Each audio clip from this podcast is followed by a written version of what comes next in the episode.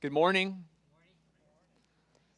Um, man, I, this is one of the few times outside that I've been able to hear people sing, and I was stoked. I actually sang a little bit quieter so I could hear you guys sing. And so um, it's always a joy to hear the saints singing songs of praise. It always lifts my spirit, encourages me, and just reminds me of how wonderful it is to be a part of the church, to be a part of the body of Christ, to be able to gather here as Christ's people, many members but one body, all worshiping the head, which is Jesus. And so I'm grateful to see you all here this morning. Uh, you may be curious why we're not in the Psalms. We've been going through the first book in the Psalter, which is the first 41 chapters in Psalms, and we're taking a break today because on Friday afternoon, Pastor Daniel got a phone call. Um, for many of you know that uh, Pastor Daniel's father-in-law, Erica's dad, Rick Escamilla, has been in the hospital for the past month battling COVID and the residual from COVID. And so on Friday, they got a call that they're able to go visit with him. So it's been over a month since they've actually been able to see him. And Rick is in critical condition. Um, so Daniel and his family packed up, headed to Riverside, are now spending time with the whole family, with Rick, and just really just praying and loving on Rick and the family and asking God to heal Rick. And so Daniel took off. I jumped in the pulpit. That's why one of the reasons why we're taking a break through the Psalms. I jumped into First Peter because I felt like it would. It's always good as a church to have an annual checkup on how we are doing as church members, and to have an annual review on what it means to be the church. I'm not going to be testing you at all today. There'll be no scores or grades given today. They'll come next week. No, I'm just kidding. But I think it's just going to be helpful and encouraging, and I hope by God's grace this sermon is encouraging. But um, the end of the service, I want to actually spend some time praying for Rick because this is someone who a lot of you as the church know him. He's been a part of this body for a long time. Both him and his wife Olivia live in Riverside, but they commute up here twice a, a month, if not more, and have had such a huge part in loving and serving this community, helping us restore this building. Um, the parsonage, I mean, Rick is just an amazing man who has dedicated himself to helping this church out. And so I'd love to pray, with pray for him at the end of our service. But today we're in 1 Peter chapter 2, verses 4 through 12. And um, this morning, what I want to look at is this passage of scripture that teaches us, and I think it reminds a lot of us about the role the church plays in the grand mission of God. If you were asked the question, what is God's mission? So if you were asked the question, what, what is God doing? What is the grand mission of God? How do you think you would respond to that? You don't need to yell an answer out, but just think about it. How, what is the grand scope mission of God? What verses might come to mind? I mean, I think a lot of us, for me, when I just thought about it initially, I thought of John 3:16. For God so loved the world that he gave his only son that whoever believes in him shall not perish but have everlasting life. What a great mission statement, right? I also thought of the Great Commission in Matthew 28. Go therefore and make disciples of all nations, baptizing them in the name of the Father and the Son and of the Holy Spirit, teaching them to observe all that I have commanded you. And behold, says Jesus speaking, I am with you always to the end of the age. Both great verses that communicate God's mission to save people, which I would say is the most important part of God's mission. Personally, that's my favorite part that God saved someone like me, that God saved someone like you. That is the part of the mission that means the most to me. But when we're asked a question about God, it's good practice not just look at one verse or even a few verses, but to look at the whole Bible to understand what it is we're asking about God. It's systematic theology, the study of God, knowing what the whole Bible tells us about who God is and when we're asking a question like, what is the mission of God, it's especially important to look at the whole narrative of Scripture. I think a child just ran. it's okay, the parents got him. Uh, Bruce Ashford um, is a professor of theology at Southeastern Theological Seminary, and he had this to answer the question, What is the mission of God? He said, From what the entirety of Scripture reveals, God's mission, although focused on glorifying himself by redeeming his image bearers, it also extends to renewing all of his good creation, restoring both man and every created thing back to its intended place and form. Let me simplify that. God's mission is to restore and to redeem all that's been distorted by sin. And this definition is consistent with Christ's ministry in the New Testament. What did Christ do when he came? In a nutshell, he came to undo all that sin had tangled up and done. Christ did this first through his teaching. He came and taught peace, righteousness, love, justice, goodness, selflessness. Christ taught all these things that have been translated differently, pulled out of context ever since sin entered the world. All these attitudes had been retranslated, they've been twisted when sin entered the world. Christ also did this through his actions. He did this through restoring life. He healed the sick, he restored sight to the blind, he unstopped the ears of the deaf, he restored the voices of the mute. He even raised people from death to life. And ultimately, Christ gifted peace between man and God by his own life, death, and resurrection. Don't you love the outside distractions? it's so good, man. I'm waiting for the birds to come down. One Sunday, this crow came down on Daniel. Like, woo! So we'll see if it happens today. Anyway, Jesus came to restore us spiritually, but we also know and read that Jesus came to restore physically. Jesus fixed broken things, and he continues to do that. And a lot of us are recipients of that healing. Now, the mission of God is to glorify himself by redeeming or restoring his image bearers and his good creation back to its intended place and form. And as I read 1 Peter 2, that's why we're in here today, I thought about the church's role in this mission, this great mission in restoring and redeeming. And I thought it would be encouraging to first look back at what uh, Ashford was, was communicating, looking back at the Genesis account, looking back at what God is doing as far as restoring what the intended place or the form that Jesus is striving for, that God is working us towards. And the reason I want to do this is because I believe if we, the church, have a more robust understanding of God's mission in the world today, I believe it'll do one of two things. It'll, first of all, bring back, restore, or even reinforce excitement to be a part of the church. To be excited about being the body of Christ in the world that we're in today, a world that is in chaos, turmoil, a world that is making it harder and harder, at least in Western civilization, to be known as a Christian, to be vocally a Christian. Not un- I mean, unique maybe to the Western culture, but in a lot of places it's always been hostile to be a Christian. That's one thing I think it'll do. And the second thing I think it'll do is it'll help us focus like maybe to redirect our focus on the part that we play as the body of Christ here in Santa Barbara, California. So that's my hope and prayer. Let's dive in. Now, in 1 Peter, I have three points that I'll flesh out. The first point is gospel gathering. This is how we, the church, help further the mission of God, is gospel gathering. The second one is gospel living. Gospel living. And the third is gospel loving. Gospel loving. We'll get to these points, we'll unpack them in a minute. But first, before we do that, I want to go back to Genesis, back to the beginning of time, because we see there the original designs that God has for his people to live in community, to live in righteousness, and to live in delighting in who God is. Now, these are the three original designs. I'm going to communicate them the way I see them in Genesis 3 8. Number one, we, in the beginning, man and woman, we were created to commune with God and others. That's a given in Genesis. Genesis 3 8 communicates that. We were created to commune with God and others. Number two, we were created to reflect the image of God in all areas of life. Genesis chapter 1 and 2 communicate that. We're supposed to do that through one, creating, populating, cultivating, building like our Creator did and does. We're supposed to do that through expressing love and pleasure and joy and delight. And we're supposed to do it by just being honest and just and righteous and holy. The point being is that we were created to be little, little image bearers or mirrors of who God is in the world.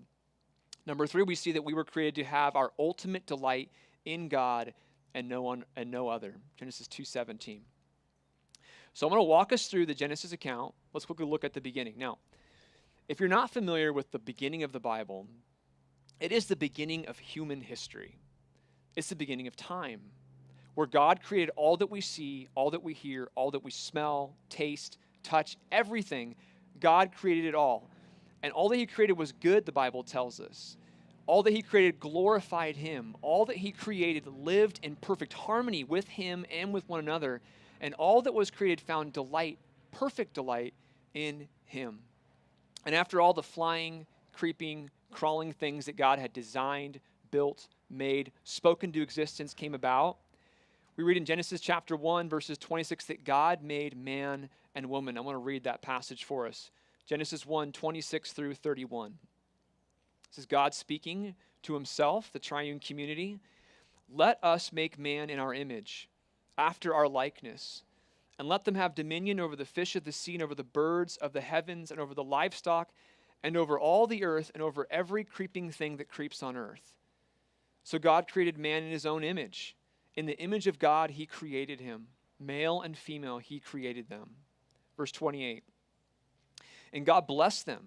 And God said to them, Be fruitful and multiply, and fill the earth and subdue it, and have dominion over the fish of the sea, and over the birds of the heavens, and over every living thing that moves on the earth. And God said, Behold, I have given you every plant yielding seed that is on the face of all the earth, and every tree with seed in its fruit. You shall have them for food and to every beast of the earth, and to every bird of the heavens, and to everything that creeps on earth, everything that has the breath of life, I have given every green plant for food. And it was so. Verse 31 And God saw everything that he had made, and behold, it was very good. And there was evening, and there was morning, the sixth day. Now, what we're reading in the creation account is on the sixth day, God creates a people for himself. He creates them male and female, and He created them, He created us to enjoy Him and to enjoy all that He created. The pattern we see in this passage is that first God created us to both commune with Him, His people, and to commune with one another. We read in Genesis' account that Adam walked with God in the cool of the day. Then Adam and Eve were naked and unashamed. It was undefiled love. They cared for one another. We also read that they were created them to reflect the image of God in all areas of life, to be fruitful and to multiply, to create, to cultivate the ground, the garden, to, for human flourishing. And we read that God created them to have our ultimate delight in God and no other, because God has given us everything we need, namely Himself in Genesis 2:17. Now I point this out because this is the only example in the history of man and woman as far as living in harmony with God and each other perfectly. This is all we have so far is the garden account of what it looks like to be in perfect harmony with the Lord and with one another. And this is where we see a glimpse of what the kingdom of God looks like until the fall came. It, was, it wasn't until sin entered the world that things just went completely sideways got twisted up, messed up, and that's where we see all of the chaos in our world today. It's due to our first parents' disobedience that we were removed from the garden, the kingdom state, and the world as we know it is disfigured, it's tainted by sin, sickness, and death. Our ability, this is before Christ, our ability to glorify God through living and loving in community and sacrificial communities developing a culture that promotes righteousness and justice, and finding ultimate satisfaction in God had been twisted in on itself. Because sin distorted all of it, became selfishly motivated, and wicked desires crept in. And what happened in the garden did not stay in the garden, but it spread throughout all the earth. That's why we're experiencing it. This culture of death and decay and wickedness is everywhere. I mean, I don't think, I, I, think our phones do a really good job at proactively showing us how fallen this world is. Don't know what your news feeds or your social media, but not even our phones. It's now in our, it's so much more in our community. Just thinking of Rick, who I mentioned earlier, who's suffering from COVID, and so many others in our congregation, in our community, and throughout the world who are dealing with the side effects and the effects of sin and its destructive power. But then, even when everything seemed lost, God had a plan. God had a plan to restore and to redeem. He had put forward this mission to redeem his people and restore a created order. We hear about this first in Genesis 3:15. Again, the beginning of time, God is telling us of his plan. He tells Adam and Eve in verse 15 that they would bear a child, and although the serpent would bruise the heel of her seed, his son, the son of Adam, he would crush the serpent's head and claim victory over death and sin. This is God's way of telling us listen, I am sending someone to come and rescue you. I'm sending someone to meet these needs, to make all these wrongs right, to put what's been put out of joint back into place, and to redeem his people. And as time went on, following the narrative through Scripture, God worked through the lives of individuals such as Noah, Abraham, Sarah, Isaac, Tamar, Moses, Rahab, Joshua, King David, all these men that are, if you're familiar with the Bible, have been great heroes, women and men, heroes of the faith who have strived for righteousness, but honestly have just been carried by God's grace and God's steadfast love. But God worked through them to bring about a people, a peculiar people that are set apart to display God's grace and His mercy and His power and His might. And at the right time in history, through His people group, God gave His Son, Jesus Christ, aka the snake crusher, the one who came to deliver us the one who came to bring about the kingdom of God, the one who died on the cross for our sins so that we can be reconciled to him. The one who I just mentioned was the one who's walking on healing and restoring, cre- taking what's messed up in creation and bringing it back to the way God intended it. And Christ called the people to himself. And in 1 Peter chapter 2 verses 9 and 10 we read about that. A chosen race, a royal priesthood, a holy nation, a people for his own possession, that you may proclaim the excellencies of him who called you out of darkness into his marvelous light. Once you were not a people, but now you are God's people. Once you had not received mercy, but now you have received mercy. And all throughout redemptive history, God has been doing this restoring a people group, calling men and women and children out of darkness into marvelous light to proclaim his excellencies, to accomplish his mission. And here's the real trippy part about it is that you and I are a part of that peculiar people group. Us, sunny California, Santa Barbara, and this little church, Apostles Church, meet in the back of a parking lot. I mean, I'm not look. I mean, maybe a lot of you are peculiar, but I mean, according to the Bible, we have been chosen we have been set apart. For those of us who put our faith in Jesus Christ as our Lord and Savior, we are taking part in this grand mission to redeem and restore the world. We are the church. Jesus said in John 17, 18, As you sent me into the world, as Jesus speaking to the Father, so I have sent them into the world. So here we are today, citizens of the kingdom of God, commissioned to proclaim Christ Jesus. Now, 1 Peter 2 is a portion of scripture that beautifully describes the church. Maybe you've heard sermons on 1 Peter 2. It really is just a great passage with so many facets to it. We're only going to look at three of them. Okay, there's so much here, but we're looking at three that apply to us, the church today. And here are my three points that I mentioned earlier. The three kingdom qualities that we see in 1 Peter that even harken back to Genesis is number one, the gospel gathering. Number two, gospel living.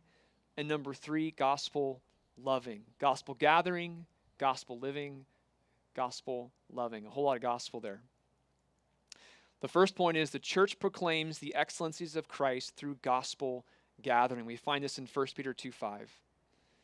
You yourselves, like living stones, are being built up as a spiritual house, to be a holy priesthood, to offer spiritual sacrifices acceptable to God through Jesus Christ. The Apostle Peter is saying, You and me, we are like living stones. That's a strange thing to think about. I'm a stone, but I'm living. Stones don't live. But he's saying you're like living stones being built up as a spiritual house. So consider a modern day building, we call, we'll say bricks. We're like spiritual bricks that are being built up into this spiritual house. Now, only once in the New Testament do authors speak about our bodies being the temple of God in the singular. Every other instance is in the plural. The implication for that is that God's people collectively house the glory and the presence of God. And by doing so, as we gather, we're visibly showing the world the invisible, true God. Mark Dever stated, he's a pastor and author of Capitol Hill Baptist, he says this Christian proclamation might make the gospel audible, but Christians living together in a local congregation make the gospel visible. The church makes the gospel visible. This is one of the points behind the metaphor of why the church is called the body of Christ. You know, when Christ came into the world, he was, as Colossians 1:15 put it, the image of the invisible God. He was God in the flesh. He was what we could he was what the image of God as far as what they could see. This is God in the flesh. When Christ left the world, now redeemed by Christ, we the body are now the tangible representations of God here on earth. That's what we're called the body of Christ. Our life together is meant to display God's love, God's peace, God's patience, God's forgiveness, God's selflessness, God's joy and sorrow and righteousness and justice and holiness. All that God is, we as the body of Christ, as the church, are meant to share and show that to the world both verbally and physically. Now, personally, I've heard a lot about God's love when I growing up as a like as a Christian in a Christian home. I'd heard a lot about who God is, what it means to walk in the ways that God has asked me to walk. But it wasn't until I really I didn't really understand God's love or even fully grasp God's forgiveness until I started seeing people in God's family extending that love to me as a child, showing me that grace seeing that patience in people. It was God's, the body of Christ, it was God's people who put flesh on those things that I knew about God. And as the church, we are called to do that. We are to show the world who God is by our patience and our forgiveness and our steadfast love for one another. God blesses us by allowing us to experience known truth in Scripture to the people around us. And God absolutely reveals himself through his word, but he oftentimes reveals himself to us through his people. C.S. Lewis wrote a book called The Four Loves. And in this book, it's a pretty popular quote, but he wrote about friendship. And he talked about how in friendship, when you have a friend group, you know, when you have multiple friends, that you can draw different qualities out from different friends. So when you're in a group, there's something that I can cause, you know, I can draw it from one of my friends, but there's other friends that come into that and draw other parts out of that friend. And so what he's saying is you can get a multifacets of your friendships through community. He said, In each of my friends, there is something that only some other friend can fully bring out. He says, By myself, I am not large enough to call the whole man into activity. I want other lights than my own to show all his facets.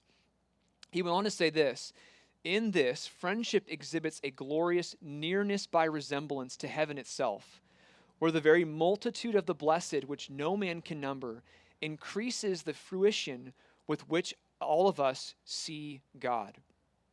For every soul, seeing Him in her own way doubtless communicates that unique vision to all the rest. That says an older author is why the seraphim in Isaiah's vision are crying, Holy, holy, holy to one another in Isaiah 6 3. The more we thus share the heavenly bread between us, the more we shall have. That's insightful. That may be a little confusing to some, but what Lewis is saying is that it takes a community to know an individual well. It takes a community to know an individual well. This is so relatable in the body of Christ, right? I think this is why it's so important to have community groups and prayer meetings. In community groups, you ask these questions. I'm one of the leaders. I ask question. One person will respond out of the text, but then someone will be like, "Oh, that's great, but also here's this. This is also true about God." And we all feed off of each other. Maybe you're like, so funnel uh, in a tunnel thinking about God in one way, when someone else brings another aspect of who God is, it totally is enlightening and encouraging. The same with our prayer groups. Like we all read through the same passage of scripture and pray through that passage. I'll pray and I'm like focused on one part of the text because it's ministering to me and I feel like I want to pray in light of that. And then my brother or sister next to me will pray another part of the text. I'm just like, man, I needed to hear that because that helped me fully, more fully, robustly understand who God is in this moment. And it's really encouraging. And that's how the body of Christ can work. In community, we teach each other about God, we show each other the attributes of God, and it's very helpful. It's not by accident that all believers are likened to parts of a body. And when the parts come together, the anatomy and the life and the splendor of Jesus is more visible than ever. Now, this living brick metaphor in 1 Peter 2 5, it also highlights the importance of every brick. So it highlights the importance of corporate worship, corporate gathering, community, gospel community, but it highlights also the, the importance of you as an individual and the part you play in the church. Like a brick in a wall or a part of the body, we are somewhat dependent on each other. We need each other. When a brick is missing in a wall, it's not only an eyesore, but it actually ruins the integrity of the wall. We need to be together. Tim Keller, commenting on this passage, insightfully pointed out that we, as God's church, as a community of God's people, we should be built into each other's lives in a way that if we aren't there, it affects the lives around us. Me read that. We should be built into each other's lives in a way that if we aren't there, it affects the lives around us. I've often told congregants that when they're not here, if they're asking about attendance or whatever it is, when they're not here, it's not only affecting them, which it definitely is affecting them, but it's affecting all of us. When we're missing a part of the body, it affects us. When I don't see someone that I love and care about, it affects me. I want to know how they're doing. I want to make sure they're okay. I want to worship with them. I know this is just one gathering among many that we can go, to, we can attend or go to throughout the week or set up throughout the week. But gathering on Sunday to worship the Lord with all of God's people is special. And when someone's not there, it affects us, and it should affect all of us. 1 Corinthians 12, 6, Paul comments on this. If one member suffers, we all suffer. If one member is honored, we are all honored. A good question to internalize and ask yourself this morning is Are you built into the lives of the people around you in such a way that it affects people? And are you affected when someone you know or someone here in the body is not here. What a great encouragement to just get to know each other, to love each other, know how to pray for each other, to be involved in each other's lives, to be able to do life well together. Now, you might say, well, I'm not a huge believer in organized church, or I can worship God in my living room or at home. I don't need to gather with everyone. I would just say this gathering in community is not a church thing, it's a God thing. It's something that God has called us to do. It's part of what it means to be a Christian, a person among a grand group of people who have been called out of darkness and into marvelous light. The gospel gathering points us to one of the original designs found in the garden. It is the design to be in fellowship and communion both with God and with other, which is the fulfillment of the great commandment to love God with our heart, soul, mind, and strength, and to love one another as ourselves. It is the design that God had made. And when we gather together as the body, the watching world gets a glimpse of things to come in the new heavens and the new earth because they get to see the body of Christ practicing what it means to love God with all of our heart, soul, mind, and strength and each other. Our second point is this the church proclaims the excellencies of Christ through gospel living. This is chapter 2, verses 9 through 11. But you are a chosen race, a royal priesthood, a holy nation, a people for his own possession, that you may proclaim the excellencies of him who called you out of darkness into his marvelous light. Once you were not a people, but now you are God's people. Once you had not received mercy, but now you have received mercy. Beloved, I urge you as sojourners and exiles to abstain from the passions of the flesh, which wage war against your soul. Keep your conduct among the Gentiles honorable, so that when they speak against you as evildoers, they may see your good deeds and glorify God on the day of visitation. Here, Peter is explaining that we are a peculiar people because our home and our kingdom and our king is not of this world, which makes us pilgrims, sojourners, exiles, people who don't really belong here people who are just traveling and passing through. And because we're not of this world, we do not live like this world, or we should not live like this world, that is. What sets us apart here and what alienates us is our values, our pursuit of holiness, our dependence on mercy, and our love for each other and our faith in Christ alone. Now, in context, Peter is challenging the church in Asia Minor to abstain from passions that are passions of the flesh which are waging war against their souls. And in its place, he's asking to promote and display righteousness. 1 Peter 2:12. Keep your conduct among the Gentiles honorable. Now we know throughout, throughout the whole scope of Scripture that we know that God desires us to be holy, that God desires desires us to be obedient. That much is made abundantly clear throughout the entire Bible. But Peter gives them another extremely important reason for living in a way that honors God. And we read that in the second half of verse 12. He says that when you so that when they speak against you, these people in the world, as evildoers, they may see your good deeds and glorify God on the day of visitation. This is huge here. Peter's saying that our abstaining from sin and promoting godliness and holiness can actively change the culture around us, the community around us. we, and the priority list, we live in holiness and obedience to first honor and glorify our Father in heaven. But as we do that, the side, the, the side effect of that is that the culture sees us and they're changed by that because they're seeing the living, breathing Christ as we're operating in the Spirit, in obedience, and doing the Father's will. In Matthew 5, when Jesus said, You are the salt of the earth, you are the light of the world, what Jesus is communicating here is that we are actively changing the taste of our culture, as well as changing the mood lighting in the world by pursuing Christ and his kingdom throughout our lives.